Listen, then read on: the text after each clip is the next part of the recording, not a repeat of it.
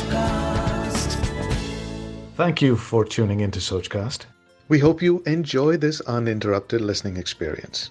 But before that, please do listen to these messages that come from those that support your favorite show. This is SK Radio. खाने खास with Sanjeev Kapoor आप सभी सुनने वालों को संजीव कपूर का प्यार भरा नमस्कार और आज की रेसिपी चटपटा चिवड़ा जी हाँ ये बहुत जगह मिलता है वैसे हिंदुस्तान में, चिवड़ा, चाहे वो इंदौर हो या मुंबई हो या आगरा हो या फिर नासिक हो। अब ये जो चटपटा चिवड़ा है, ये क्या क्या चाहिए इसके लिए? आपको पोहा चाहिए 250 ग्राम, एकदम पतला वाला, नायलॉन पोहा जिसको कहा जाता है। अब मुंबई में तो आसानी से मिल जाता है, बाकी जगहों पे ढूंढना पड़ेगा। ढूंढिए ढूंढिए नायलॉन पोहा 250 ग्राम। दो बड़े चम्मच तेल, एक छोटा चम्मच मस्टर्ड सीड्स यानी राई। और थोड़ा लहसन भी इसमें डालेंगे। पतला पतला, छोटा चॉप किया हुआ, चार पाँच कलियाँ लहसन की। और 15 से 20 करी पत्ते, चार पाँच सूखी लाल मिर्चें, टूटी हुई हाथ चटपड़ा तीखा बनाएँगे थोड़ा। दो बड़े चम्मच सेसमी सीड्स यानी तिल, आधा कप पीनट्स मूंगफली दो बड़े चम्मच रोस्टेड चना दाल, एक चौथाई कप ड्राई कोकोनट जी हाँ खोबरा जो है, पतला एकदम स्लाइस किया हुआ, आधा छोटा चम्मच, सूखी लाल मिर्चें, एक छोटा चम्मच, हल्दी पाउडर नमक स्वाद अनुसार, और पिसी हुई चीनी, एक बड़ा चम्मच, चटपटा चिवड़ा। चलिए, इसके लिए क्या करना है? जो पोहा है, नायलॉन पोहा, उसे ड्राई रोस्ट करना है। बड़ी सी कढ़ाई लेके या नॉन स्टिक पैन लेके मीडियम हीट पे उसे तब तक ड्राई रोस्ट करना है जब तक वो क्रिस्प ना हो जाए। जी हाँ हल्का धीमी आँच पे उसे क्रिस्प कर लें। और फिर निकालें। अब क्या करना है आपको कढ़ाई के अंदर? तेल को गरम करके उसमें डालें मस्टर्ड सीड्स राई डाल के, जैसे ही वो फूटे, उसके अंदर डाल दें गार्लिक जी हाँ बारीक कटा हुआ लहसन। किसी को बताइएगा नहीं? अच्छा अगर नहीं खाते तो ना डालिए ना।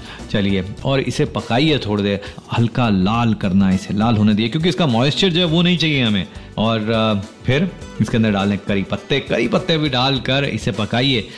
तब तक पकाइए जब तक करी पत्ते क्रिस्प ना हो जाएँ। जी हाँ करी पत्ते भी कच्चे नहीं रखने हैं और लहसन भी तब तक अब अच्छा सूख जाएगा। अब इसमें डालें सूखी लाल मिर्चें सेसमी सीड्स यानी तिल और पीनट रोस्टेड पीनट डाल सकते हैं फ्राइड पीनट डाल सकते हैं और इसे भी पकाएँ। अगर कच्चे डाल रहे हैं तो अच्छी तरह से पकाना पड़ेगा ताकि वो पूरी तरह से पक जाएँ।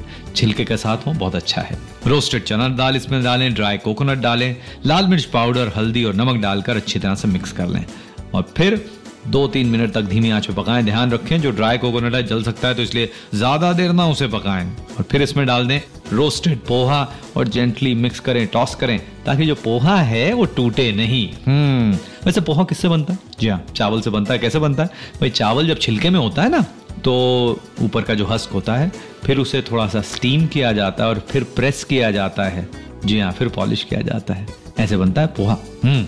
अब पोहा टूटे नहीं, तब तक इसे मिक्स करना है, फिर इसमें डालें पिसी हुई चीनी, अच्छी तरह से इसे भी मिक्स कर लें। और चखे देखें सीजनिंग ठीक है या नहीं है, नमक वगैरह बराबर है या नहीं है? हाँ जी हाँ ज़रूर चखिए। चखने के बाद में इसको आँच से हटाएँ, इसे थोड़ा ठंडा होने दें, फिर ये होगा एकदम क्रिस्प करारा। एकदम गर्म जब होता है तो उस समय ज़रूरी नहीं है कि बहुत ज़्यादा क्रिस्प भी हो बहुत होगा, लेकिन बाकी नट्स वगैरह ऐसे नहीं होते तो थोड़ा सा ठंडा करें क्रिस्प हो जाएगा, इसको एयर टाइट कंटेनर के अंदर रखें और काफ़ी दिन तक इसे रख सकते हैं, परोस सकते हैं अब ज़्यादा दिन तक ऐसी चीज़ें बचती थोड़ी हैं हो गई रेसिपी आज बस इतना ही नमस्कार Thanks for listening. I hope you enjoyed this Sochcast. What is your Soch? Send us your comments on our Facebook page and Instagram page. It's time for you to do your own Sochcast at Sochcast. अपनी सोच दुनिया को सुनाओ Sochcast.